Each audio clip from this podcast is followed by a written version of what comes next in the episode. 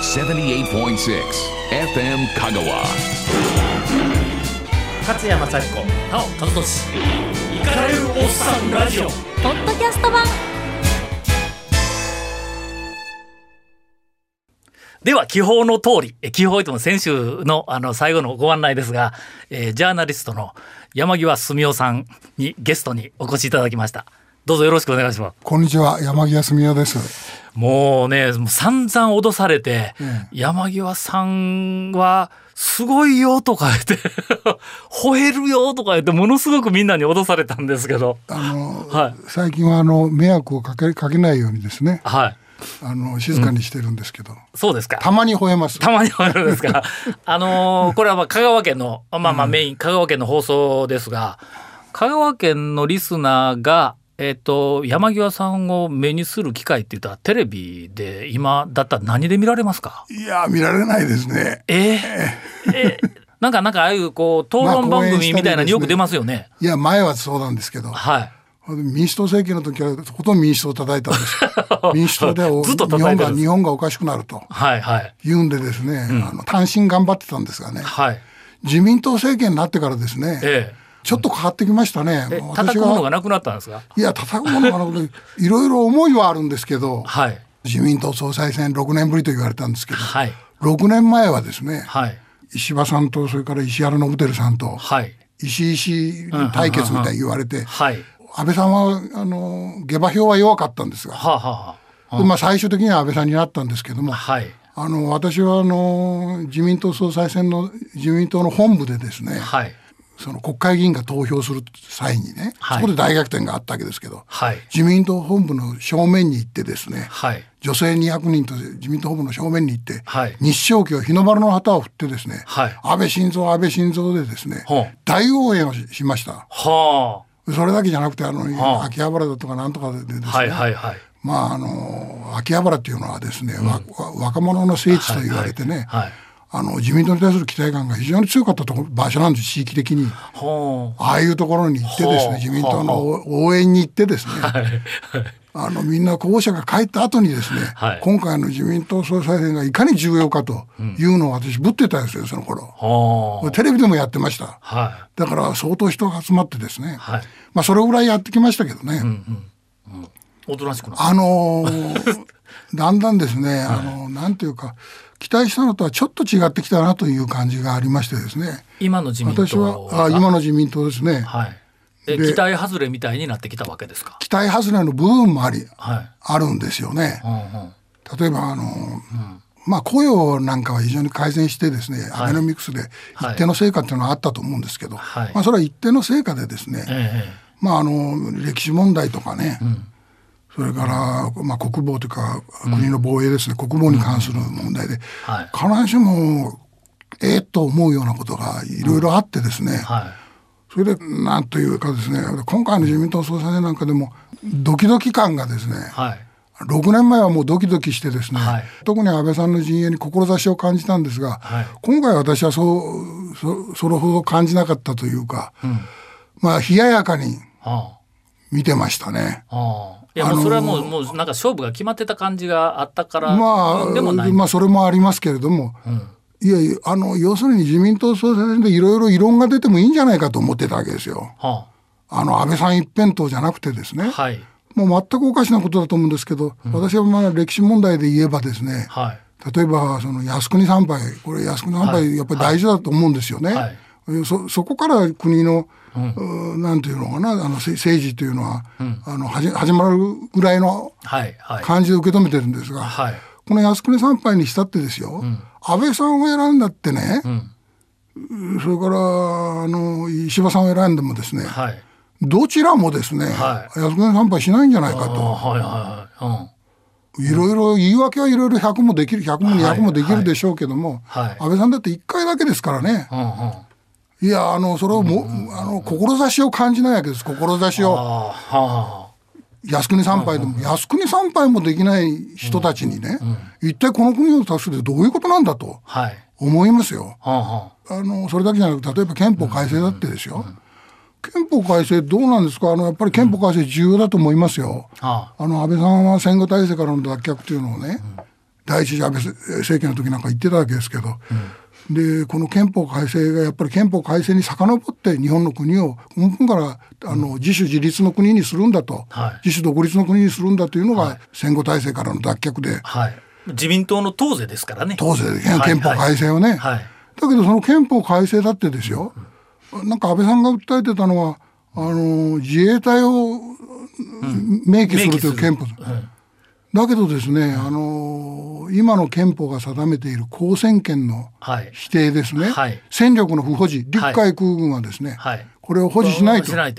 あれ捨てないとどうにもならあないでれす捨よね。てないとどうもなんないです よ。はいそれから、あの公選権はこれを認めないと、これをあの捨てないとどうしようもない、その点では安倍あのなぜ捨てないのかとそういうのねあなぜそんな中途半端だから志を感じないんですけど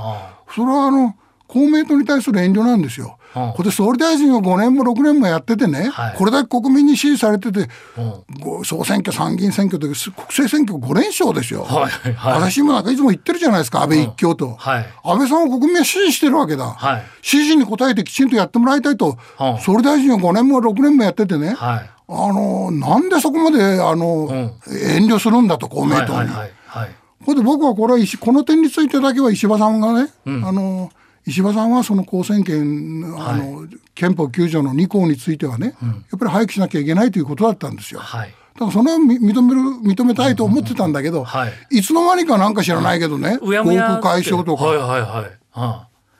あなるほどなんかすごく分かってきました。合区解消とかね、はいはいなんかそれからほらなななんか言ってました緊急事態と、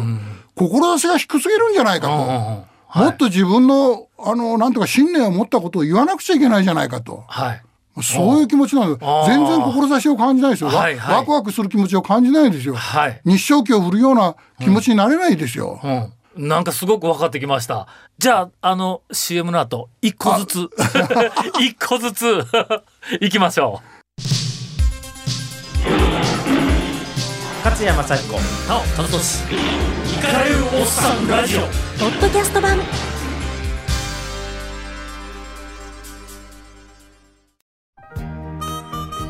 勝谷正彦のバツバツな日々365日無休で朝10時までに配信する5000文字に及ぶ有料配信メールその日一番新しいニュースへの独自の切り口による読み解きから日々のエッセイまで内容満載でお送りします日本全国から世界まで広がる読者からの情報提供も取り込み活屋ワールドを展開していますご入会月は無料となっておりますのでぜひお試しでもご購読ください詳しくは勝谷正彦公式サイトをご覧くださいあの、事前に情報をいただきまして、あの、山際さんが防災、特にこの今回の北海道の、えーっと、ブラックアウトとか、こう電力の騒動について、えー吠えているっていうお話こをれおね伺いしました。あのーはい。やっぱり問題だと思うのはね、やっぱりこのブラックアウトね。はい。で、なんでブラックアウトしたのかというとですね、はい結局、電力のインフラに余裕がなかったんですよね。あ、そうですね。ギもリギうリ完のと全こにろでやそっうてですたわけねです。。はい、はい。それでこれ、なんて言いましたっけ、トマトトマト、厚ま、厚まですね。はい、火力発電所。ええそれが、あの緊急停止したことによって連鎖反応でですね、はい。全土まであれしちゃったとはい。おかしいじゃないですかこれ、んこの地震はね、うんどの市町村でどういういくらぐらいの震度だったかと見ると、はい震度6以上とかいうのは結構少ないんですよ。はい。はい。だからな、地震の名前もこのトマト、うん。えー、胆振と、えー北海道胆振東部地震ですか、はい。割と限定して限るじゃ定な的いでですすか。ね。えええええそれなのにですね、はい北海道全土が大停電すると、なんでなんだと、えはい。はい。これで NHK のニュースをずっと見てるとね、必ず震災の後に、はい最後にあの泊原発はですね、はい泊原原発についての,、あの外部電源が復旧したとか復旧しないとかねはい。失ったとかね、はい。あのいうようなことをやって絵絵も動画も映すわけですよね。ほうほこれところがそれ、なぜね、う原発動いてないですよあのーと泊まり込んで動いてないよ、動いてないですはい動いてないけども、原発がその大丈夫だったかどうかっていうことをそそそ報道するわけですから報道するわけでだけど動か せで。それそれをなぜ止まってるんだと原は発い。が、はい。はい。それ一言も言わないわけですよ、ほんまや、聞こえてきませんね。おかしいと思わないですか、あそれれあでったらもしあれが動いてれば、あのつまりインフラが不足するどころじゃないんですよ。はいはい全体の4割をカバーすカバーするのが泊まり原発なんですよ。はいだから動いてればね、大ブラックアウトというかね、はいあんなことはないんですよ。うんほんでこれ電気がないというのはこれ大変なことでさ、はいおその僕はて体験してないからわからないけどともかく冬だったらこれがもし冬だったらですよ、北海道ですから、はいそれ死者が出ても全くおかしくないでしょお今からも来ますよ今からでも来てもおかしくないじゃない。また止まるかもわからないでしょ下手したら北海道のね、北海道の住民を守るために、原発を、泊まり原発を直ちに動かせとはいいうのが当たり前じゃないですか。僕はまあ今回のニュースがあった時にあのー北海道の電力について一時情報をとりあえずちょっと集めようと思ってするとその北海道電力の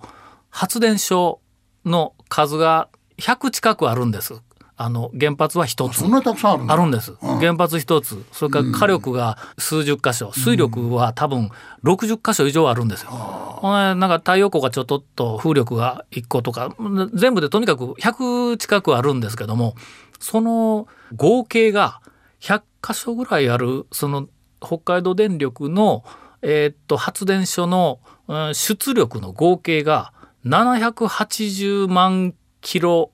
ワットだった全部が、はい、全部原で発も入れてね。うん、原発全部入れて780万、ええ今ニュースで出てきているのは北海道で今実際に必要なのが310万とか350万とあかあなるほどさおピークで380か万なりとか出余裕てはあまりすますね。そうです780がピークで,、うんで総出力う量で泊まり原発がその中の207なんですよ、207万、で第2位がそのトマトの165万ってこれなるほど多分新聞に出てましたなるほど。泊まり原発が多いんですね。出お力はうんね。原発が一番多いんでなるすほど。ほんでその他が残りの、まあ両方足して残りの40、いやえっとえ40じゃない400万ぐらいか、がずらっと並んでる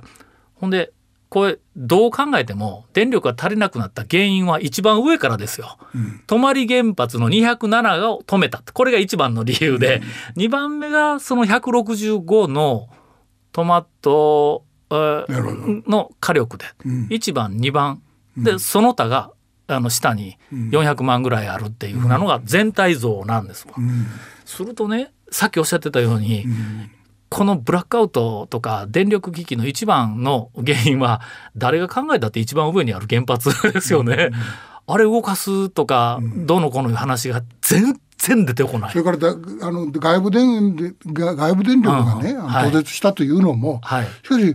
要するにブラックアウトしてるから途絶してるわけでそうですそうですはいこれはあの、み動いてて余裕があればですねそれは問題なかったわけですかブら、ラックアウト自体がなかったんですね中でブラックアウト自体がなかったわけですから、おおかしいのはそれはそういうことを誰も言わないでしょ、はいほど本当におかしいのはね政府も言わないんだよ、はい言わないどころかですね、例えばあのう菅官房長官なんかはね、はいともかく今すぐ泊まり原発をね、はいあの動かすなんて考えはないみたいなことを言ってるんですよ逆にえ自民党って原発推進でないん推です進か派なんですよ原発はいやあの新しいし基準にですね、はいあの適合した原発についてはどんどん動か、どんまあ、どんどんというか、はいはいうん速やかに動かすと、いはい推進派ですい言ってみれ ば、はい少なくとも推進、派そういう期待が、支支持者、まあ、私は支持者とはもう言えないかもしれない、はい。だから反対って野党ですよね。で与党はとりあえず推進です、ね。推進ですよ、はいだってベースロード電源というか基幹電源だと、はい。原発は大事なんだと、ほんなともかくね、早そ動れかねせでし、いやいや、その原発の重要性をですね、やっぱり国民に訴えるとか、その度胸もないんだよ。ょ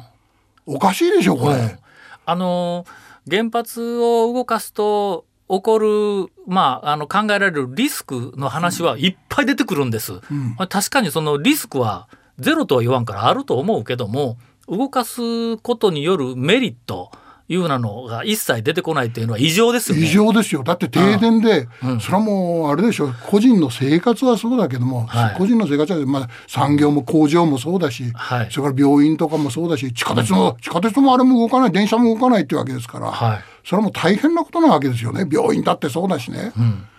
漁業だって酪農だってもう影響してるわけでしょ。ちょっと信じられないぐらいはい影響が大きいわけです。本当に命に関わる話なんですよね。それにしてはね、そのおっしゃるようにね、はいあのメリットというか動かすメリットというか、それを誰も言わない。はい、止めたことのデメリットも誰も言わない。これもしその今の北海道のいろんなその被害がいっぱい出てきたり、場合によってはその、えっと、冬に電力不足が原因であの投資したりとかし死者が出たりした時に原発反対派の人たちって責任取るんですかね。うん、いやそれは本当にそうですようんともかくね僕は原発反対はいいんですよ、ええ反対する人は反対でいいってええ構わない構わないし、はいあの信念持ってね、あの反対してくれればいいけど、はい原発推進派は信念を持ってね、はいあの国民に訴えてもらいたいよ、うんうんうんで泊まり原発について言えばともかく、はいまあ、泊まり原発だけじゃないけども、 はいあのともかく2011年ですから今、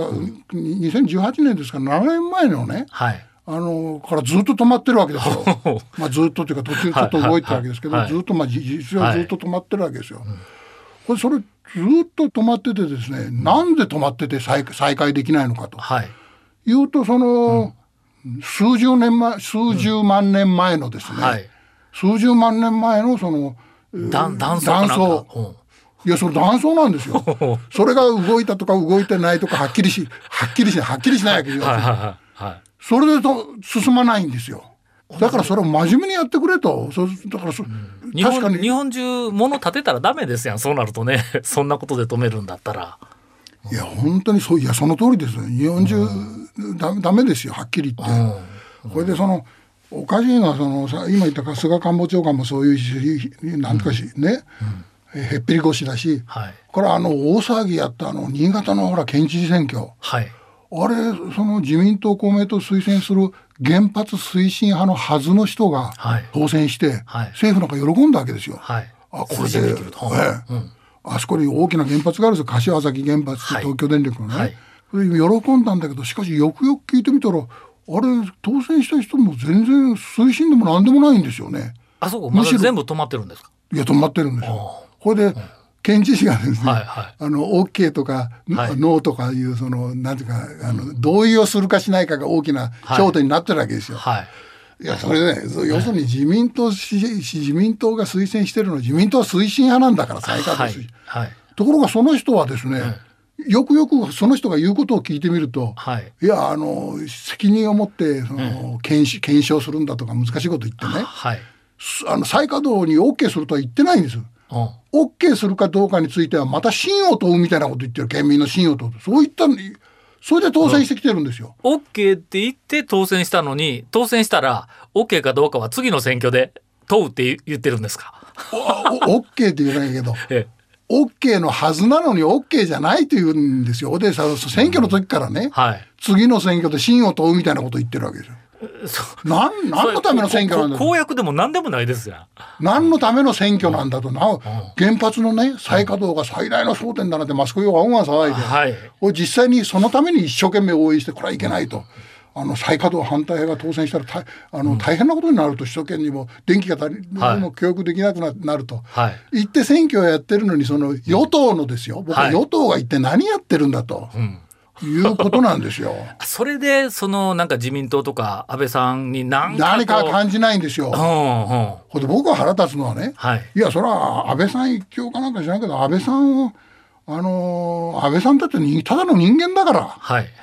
いやそれは素晴らしい面もあるだろうしダメな面もあるわけですよ。はいこれ例えば靖国参拝なんかでもですね、それをその周辺の人たちが自民党の人たちがこう抗議もしないんですよね。うんこれ僕が記憶してるのは福田康夫とかですね、はい福田康夫なんかまあその親中派ですよねはいああいう美美中派ああいう人たちが総理大臣やとそれからまあ麻生さんの時もそうなんですけど、はい安倍さんのグループははいその総理大臣のとこ行ってね、靖国参拝してくださいなんて言ってるわけですようんうんうん陳情してたわけです、はいはい今は全然しないからもうなかったことみたいになってるなんかおかしいよ誰に遠慮していかないんだとうん中国でしょはい韓国韓でし国ょでしょはそれから、あのーあの政政権の時はオバマ政権の時はオバマ政権ですよ。いなんかいや色超超広告みたいですね え顔色を伺ってもうねえーなんかあれ安倍さんがね、えあのー僕は本当におかしいと思うのはその外交が得意だって外交得意じゃないですよ。それは安倍さんだけの責任じゃないけども、やっぱりカンカンガクガクやってもらいたいと思ったけど、今度の自民党総裁選でもそうでもなかったし、はいその外交全然良くないついつい先日もウラジオストクでですね、はいなんかフォーラムみたいなのがあってそこへ習近平とはいプーチンとはい安倍さんが出席してですね、プーチンはそこで北方領土なんかについてね、はい前提条件なしで平和条約をまず結んでしまおうじゃないかとはい領土問題を解決して領土問題を返せとお前たちは領土にをね領土問題で文句言うあの理由なんかどこにもないよと、はいだって日日ソ中立条約を破棄してですね、はい戦争が終わってから入って勝手に入ってきて戦争が終わってから入ってきて略奪してですね土足で上がり上がり込んできてね、はいそんなあのロシアにね、ちソソ連にロシアに、あの北方領土は自分のものだというあの理は全くないんですよゼロゼロ。はところがつついにですね、日本は譲って譲ってですね、はい世耕さんなんかはロシア協経済協力支援の担当大臣にまでしててですね、そそれでその経済協力の姿勢を示してですね、それから一緒にあのほ北方領土を共共同経済開発するなんて、まあ、ともかく譲って譲ってですね、いはいあのなんとかその二十数回首脳会談をやって個人的なあ関係もプーチンと安倍さんの個人的な関係もこれありですね、はいあのいい方向に行くはずだと。はいそれであの2年前のあの山口県の会談の時にね、私山口県出身です、はい山口県の会談の時に、はいはいあのプーチンと安倍さんの会談の時にね、はいあ安倍さんは道筋が見えたみたいなことを言ったんですよ道筋はいどうでもはいはないい道筋はい全然見えてないわけですよ騙されて騙されて、き昨日と数日前はですね、はいどうなったかというとともかくもう領土問題は棚上げ、はいいやそういうことなんですよ 前前提条件なしにもういいじゃないかとこんな難しい70年も経って解決できないものはすぐに解決できるわけじゃない、そういうことを言い出したんですよ、要するにねバカにされてるのも程があるは本当にバカにされてるほんであいつは何て言ったかってあいつっていうのは習近 平いはいはいあいつは習はい 氏は聞かれないことを中国にねバカにされる理由なんか全くないから、僕が最初に中国に行った時にねもういつだいつでしたか1970年代のは初め頃でしたか、はい北京にはですよ、北京にはともかく自転車しか走ってなかったからはいあいや自転車ですよ 自転車しか走ってないですよバイクなんかないから。いや本当ですよこれ嘘じゃないよ、ここで日本がえー、とですね金を出してですね、はいあのー ODA でアホみたいに金出して ODA で3兆数千億、はいはいそれ輸銀資金というんで、3兆円合わせて6兆数千億7兆円近くですね、はい大変なお金ですよ7兆円、そういう援助してですねあのー北京の空港にしろその高速道路にしろ地下鉄にしろみんな日本が作ったんですよ、はいそれから世界最大の宝山製鉄所、は新日鉄が作ったんですよ、日本が汗をかいて大変な思いをしてですね、はいそれで今の中国があるわけですよ、はい中国なんかに馬鹿にされることなんか全くないんですよ。ところが中国にですね、今やそのこれはその今私が話しているのは、そのロシアでのウラジオストクでのですね、はい習近平とあの安倍さんの会談の時にですね、まあ日中協力の地平が広がってるということを言ってるんですよ安倍さんは、日中協力の地平が広がってる、はいはい向こうは関係改善がちょについたという、はい私は基本的にあんなおかしな国と関係改善するのは間違いだと思ってるんですよ、はい悪い国と手を握るのは間違いだと、あの北朝鮮もそうですけど交渉だ交渉だという連中がいるんだけど、はい交渉するのは間違いだと思ってるんですよ素晴らしいいやそう思わないですか僕ね悪魔と交渉してどうするんだと、そううわ悪魔来たかいや、そうでしょ北朝鮮なの、うんせ先週先々週花田さんと話した時に僕は個人的にその中国とそれからロシアと北朝鮮はだと思ってるっていう話をしたんですよ。まともな国じゃないようん、それまかともじらゃないんですよ話し合いとか、まああのなんか正常な取引で物事が前へ進むとはとても思ってないっていう話をしたんですけど悪魔ですいよや、ね。まあいやだってこんなに残虐なね、チベットとかあのあウイグルとか見てくださいよ。ああそうかもうあれ見たら悪魔ですよねいや。そうですよだって、はいチベットなんかここ数年でですね、200人を超える人たちが僧侶がですね、はい焼身自殺してんですよ。うんうん僧侶が焼身それ1回でじゃなくて、さみだれ式にねうんそれはもうあの人たちが、ね、願ってるのはもう本当にささやかなことですよあの、チベットの人たち。はい要するにチベットのあのお寺に行かしてくれよと、チベット語も教えさせてくれよと、はいもうささやかなことですよ、我々独立するなんて言ってないですよチベットの人たちは。はいはいはいところがそれをさせずにあ圧力をかけですね、弾圧しですねそれに抵抗して僧侶たちがですねいまだにあの昇進自殺すると、はい いやウイグルだって大変なことじゃないですか、それはねまともな日本人だってそうじゃないですか日本人をなんかスパイで捕まえたりしてるじゃないですか、はいはいスパイで捕まえて裁判にかけてね、はいこれスパイですよ、日本にスパイがいるんですか も日本はスパイなんか持てないふふざふざけた国なんですよ、スパイを持ってなくちゃいけない日本ぐらいじゃないですか、日本はそのまともな国じゃないよスパイを持って持ってるような、うで外国からのスパイはいっぱい入ってきているっとぱい入って るスパイ天国ですよ、はい。なもう向こうの価値観で全部物事が進んでるんですね。やっぱりあのまともな国じゃないとかねヤクザみたいな国はあのないことはあると言ったり、まあ、ともかくそういういい加減な国それから尖閣は日本のあめあ自分たちのものだとい。は言っい。たりね、はい。はい。こんな国とね仲良くするというか関係改善っておかしいんじゃないかと思うんですよこれでいつの間にかね、あの人なんか反対してたあの麻生太郎なんかは麻生太郎なんかは、はいあの AIIB でしたっけあのなんか銀行自分たちが作った、はいはいアジア開発銀行にあの対抗して自分たちが作った銀行作った、い。はい。あらあのそれに対して麻生太郎の方が反対してましたよ、はいね、財日本の財政にはい。握ってるからね、それから一帯一路、はいあれ安倍さんも反対してましたよ安倍さんとか、い、やそういう途上国のため本当のためになるかどうかわからないって、あんなもう普通に見たらもうあのいかがわしいの見え見えですよね。 ところがいつの間にかしかしそれ積極的に協力に入ってるじゃないですか。信じられんな。AIIB でしたっけあれなんかもう最初出てきた時にこんなものをあの大規模な国家ぐるみのサラ金だとか言って僕ら思ってましたけどそう言ってたよ政府もおういつの間にかか今会計改善で動いてるわけですよ会計関係改善はこれは本当にニュース聞いてたらすぐわかります関係改善日中友好あはバカじゃないかと思いますよ、あうんだから本当にそれ何度言ってももう言って恐縮だけど、外交とか国防で日本はもううん問題山積、こんな日本でいいのかとどうすべきなんですかね今から、まあ、まあ個別に違うと思うんですけど僕はあの安倍さんがねはいおあのともかくそう例えば明治維新の僕も山口県人なんですよ、はい明治維新のことをこう松陰先生がどうのこうのなんて言うじゃないですか、はいそんな松陰先生の話なんか持ち出さないでくれと高杉晋作のことなんか言わないでくれとやっぱり彼らは命がけでね本当に命がけでこの国を救うためにね、はいあのな立ち上がったというかね、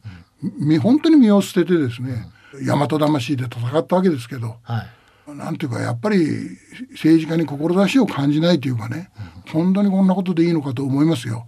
あの外交がうまくいってる国防だってうまくい全然うまくいってないさっきの尖閣のこともそうですしはあの北朝鮮のね、俺全くおかしいと思ってるんだけど、イージス・アショアを導入するとかなんとか言ってるけどいともかくね、はい対敵地攻撃能力というかミサイルを北朝鮮から発射された時に北朝鮮の基地を事前に叩くとはい日本はその能力がないんですよね、巡航ミサイルも持ってないしこれ国難と安倍さん言ってたのに、自民党も国難と言うならねやっぱりしかしそういう議論しなくちゃいけないでしょはいはい全然それ盛り盛り上がってこないですよあそうか議論の段階からもう全然やられてないおかしいとうことですよはああれ何ですか議論をするのはいけないみたいな風潮があるんですかいやーだからおこーう好戦的だと朝日新聞を中心に朝日新 聞を朝日新聞も うずっだけどと朝朝日新聞日新聞の話ちょっと待ってくださいよ。僕に言わせれば朝日新聞なんか戦ってきたんですよ、僕だって。はいいや、僕朝日新聞を批判する本3冊ぐらい書いてるんですよ。はいで戦ってきたんですよ。しかし、今更朝日新聞の責任はないでしょう。だってこ、今、あの、国政選挙で5連勝もしててですね。はいはいみんな自民党を応援した、あ応援してるそうわかけですよ。やろうと思ったら全部やれるんですよいや、ね議論ぐらいしてくださいよ。いや、ほん議論してくださいよ。例えば、自衛の、それから、あの、巡航敵基地攻撃能力を持つということ、日本独自でですよ。はいアメリカにおんぶ抱っこだけじゃダメだっていうことなんですよ。これで自衛のためのね、核武装だって議論したっていいでしょ。なぜいいのか。アメリカだってしょっちゅう出てきますよ。アメリカの新聞なんか見てると、日本の核武装。はいいろんな意見があるんですけど、やれとい例えうば話もいっぱい出てきます出よてねくるんですよ。えだってあいつ、あのトランプだってね、はい選挙の時には日本を核武装させればいいじゃないかと、もう自前で防衛しろって言ってましたよねそうなんですよ、それからあのー共和党のですね、はいあの知識人だってですよチャールズ・クラウトハマーとかね、はい。いやこういう議論が多いんですよ。やっぱり中国を動かさなくちゃいけないと北朝鮮を抑えるためには中国を。はい。だけど中国は言うこと聞かないから、はい。言う言うこと聞かないんだったら日本に核武装させればいいと、日本の核武装こそ中国の悪夢だと、はい。そういう議論でともかく、はいはいそういう日本を核武装させるという議論は議論としてしょっちゅうあるわけですよ。はい。はい。なんで日本はしないのかね。やるやらんとかいう話以前に議論まずねしそうなんだよしないと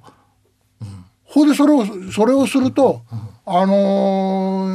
選挙で勝てないとかね、は国民あのし支持が減っちゃうとか、いでやっぱり何のための政治家なんだよ。やっぱりちょっとマスコミ恐れてるんですよその中のほら選挙で負けるとか言ったらねテレビとか朝日新聞とかがそうこれで面白いじゃないですか。ともかくね、はいだけどな三分の二はもう賛成してるわけですよ。はい頑張れとそうそうですよねこれ以上国民なんかうはんどうしたらいいのかね。こう選挙で5回も勝たしてですね、新聞がどんなに煽っても国民って結構ちゃんと判断しますよね判断するよ。うん、ほんなら何にもマスコミにビビることないと思うんやけどすべてビビってますよ。それだやからないら保守のね、はい僕は保守が悪いなと思ってるのは保守の、あの知識人っていうかね、あの、はい人たちもみんな含めて、はい今もう安倍政権なんですから、はいやっぱり安倍さんに注文しなくちゃいけないと思うんですよ。これは安倍さんの、ま、間違いは正していかなくちゃいけないと思うんですよ。はい、でそういうことは言わないんだよ。うんはいおい朝日相変わらず朝日新聞とかね 相変わ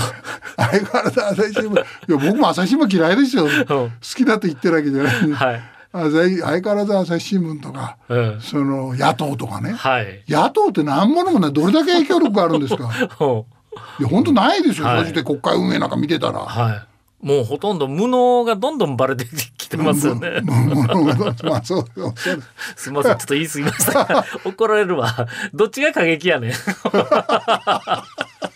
みません。勝谷正彦なお、楽しい。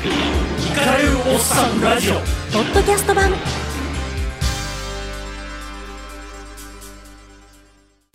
それから国防にしたってあの、はい。なんというか実力を持たないとねはい。日米関係だって、あのトランプもいいところあるんだけども、はいトランプのフェイクニュースなんてのは僕も開催を叫んだんですけど、うんその通りのところありますよね。 はい。だけどトランプはね、いはい。やトランプを100%信じるけどあれ勉強不足だし、気まぐれだし、要するに日本の運命を任せるわけにいかないですよトラはンい、プそに、うです、そうです。ま、まさにそうです。だってトランプはね、米朝首脳会談の後にどれだけ舞い上がったか。はい やそうですよ、だって、俺の時はもうあのあかあれに感謝したいとか言ってね、い。はい。あの脅威はなくなったと思うな、はバカじゃないかと思うい。でよすよ、本当に。何の解決もしてなかったわけですよ、はい。聞いたら、はいそれなのになんかでやっぱり選挙なんですよね彼があの、11月に中間選挙というのがあって、はそこで、ま、あの負けるともうレームダック化しちゃうと、政権がね、はい。だから大事なことはやっぱりトランプに日本の運命を委ねると、はい。それはおかしいでしょうおとかしいとあの、まあ、トランプ、キム・ジョンウンの会談とかいうふうなのは、まあ、少なくとも日本にとってみたらいいことは何にもなかったですよね。日本が主体で入ってないですから、あーそれをなんかマスコミがこれでなんか平和が訪れて日本も北朝鮮に対していろんなことがとかって言おったけど僕はまあちょっとそれ聞きながら青かいなと思ってました。やっぱりね、もうそれ明らかにね、日本は蚊帳の外でしたよね蚊帳の外、はだって米朝首脳会談で考えてみたら、最初にね安倍さんなんかが言ってたのはやっぱりとことん圧力を、あの強めるとい、はい今はその時だと圧力を強める時だと言ったけどいきなり、あ頭あ頭頭越しにですね、はい米朝首脳会談の話が出てきた、はいはそれ安倍さんは米朝首脳会談を支持しますと、途中でまた米朝首脳会談難しいとはいいうことになってきたらまた支持しますとは日本はね蚊帳の外それは当たり前なんですよい、どうどうしましょういやこんな憲法を持ってねこんな憲法を持っていついつも周辺国にああペコペコしたあ頭ばっかり下げてね、はいこれで経済支援支援でですね、協はい力経済協力でですね、金ばっかり出して。金ばっかり出して、おそれそんな国が尊敬されますかそしてねしましょそしてあえー ね、そしてあの靖国参拝もできるんで、はい靖国参拝に祀られてる200数十万の英霊との皆さんというのは日本のために戦ってるんですよ。はいい、いいか、いいか悪いかじゃありませんよ。日本のために日本の,、の国にですね、言われて戦争に行って命を落とした方々を祀ってるわけですよ。そんな国は、ともかく世界中でこんな国ないですよ。そんなことを隣国に言われたりしてね。いや行くなと言われて行かない。参ってはいけないそんなバカなことはね国家の定義をなしてないんですよ。どうしましょういや、それは、どうしたらいいですかね。そ花そう、いや、ちょっと待ってくだ花さ田さんと山際さんがちょっとい。そう思って、い言や、そうですね、本当にそう。いや、僕はいはいどうぞそはうい思って、安倍さんを支持してきたつもりなんですけどね。ああそうかそうか、うんはいはいいや僕に言わせればそうですよ。それはあのこんな民主党政権じゃダメだと民主党政権になったらあのい夜もそう思ったら夜も眠れないとか言ってテレビでですね、はい大騒ぎでこれと同じ、あのトーンでですね、はいはいはいはいはいいやいや言ってきたんですから、でこういうなんかこう山際さんのお話とかあるいはまあまあちょっと物で書いたりとかいうようなのが一般の国民の目に触れたり耳に入ってきたりするためにはどうしたらええんですか、いや今ねもうちょっとテレビに出てもらわないかいやいなや、 それはなんか僕もね、正直言って、ずっと、要するに安倍政権をずっと応援してきたわけですよ。で応援してきたわけですよ。それはもう、だから、6年前には日照旗まで振ってですね、自民党本部の前で200人の女性と一緒にね、はい、もう尋常でないことはよくわかります。はい、はい、そういうことだって何時間もね、安倍晋三、安倍晋三でやってきて、だから残念な部分もあるんですよ。あのただあのたまたまあのこの番組で、はい。あの言われたんで出てきただけで普段はあんまり言ってないで すね。うんで、あの、このあの今日のね番組が。とりあえず安倍さんに何かの形で届くことを。いやまだそう届いてどう本人はどう思うか知らないけども、だけどともかくねこれまで歴代総理の中でやっぱり山口県出身で桂太郎というのがはい。総理大臣で一番最長不当なんですよ。はそれから戦後は、まあ、桂太郎ってのは戦前の人ですから、い。はい。それから戦後はあの佐藤栄作なんですよ。はい。これでそれぞれ8年ぐらいやってんですけど、はい。それでそれを大幅に超えてですね、もうあの安倍さんはは10年ぐらいやるやることになるんですかね、なんかそんな感じです。い。なんそれで桂太郎っていうのは日露戦争に勝った人ですから、ああ。に日露戦争ってもう日本は絶対負けるだと、おはい欧米が見ててですね、はい。それでもう奇跡の勝利を遂げて、はい。あの日本海海戦とかですね、はいそれから203高地とかですね、はいはい大変な戦いを戦って日本日本がもう奇跡の番狂わせで勝ってですね、はいアジアの人たちはものすごい喜んでですね、みんなアジアアフリカはみんな植民地ですから、はいその西洋列強の白人の国にね、はい日本が勝ったと。いうんで、は同じ黄色人種が勝ったと、はいみんな喜んでですね独立への危害を持つんですよね、それを指揮したのが桂太郎なんですよ、はい。で、それを超えるほどの。超えるそういうこと、んそれ言いたかったそこを言いはいたかはっいた、。安倍さんだか安倍さら。んそうなんですよやれと。佐藤栄作はお王子だけど、おじさんですけど、はい。あの沖縄返還を実現した人ですよあ、そうか。はいはい。それはね、その人たちを超えるねはい。最長不倒というそういう意味があるんですよ。ああそれ以上のなんかこう実績を残してもらわないと困りますよね。いやいや安倍さんにはそういうこと言い出し自民党だって何やってんだと。うんここで戦後体制からの脱却というか、日本はひどい国に素晴らしい国なんですから、その自虐士官でね、はい日本は悪い国だ、あのー謝らなくちゃいけない中国にも韓国にも謝らなくちゃいけない、そういう発想なんだから大体が、はいはいそれじゃダメだよと戦後体制から脱却しなきゃいけないよというのが安倍安倍政権の使命だし、はいそれからあ自民党だってそうなんですよ。はいだからそう本当に志を持ってやってもらいたいと、まあ、そう思いますね。はいというあのところで巻きが来ましたのでまあこの番組をぜひ、えー自民党と安倍さんに届けていただいたら FM 香川が吹っ飛ぶよ。勝山幸子 なお和俊聞かれるおっさんラジオポッドキャスト版イカれるおっさんラジオは FM 香川で毎週日曜午後6時から放送中78.6 FM Kagawa.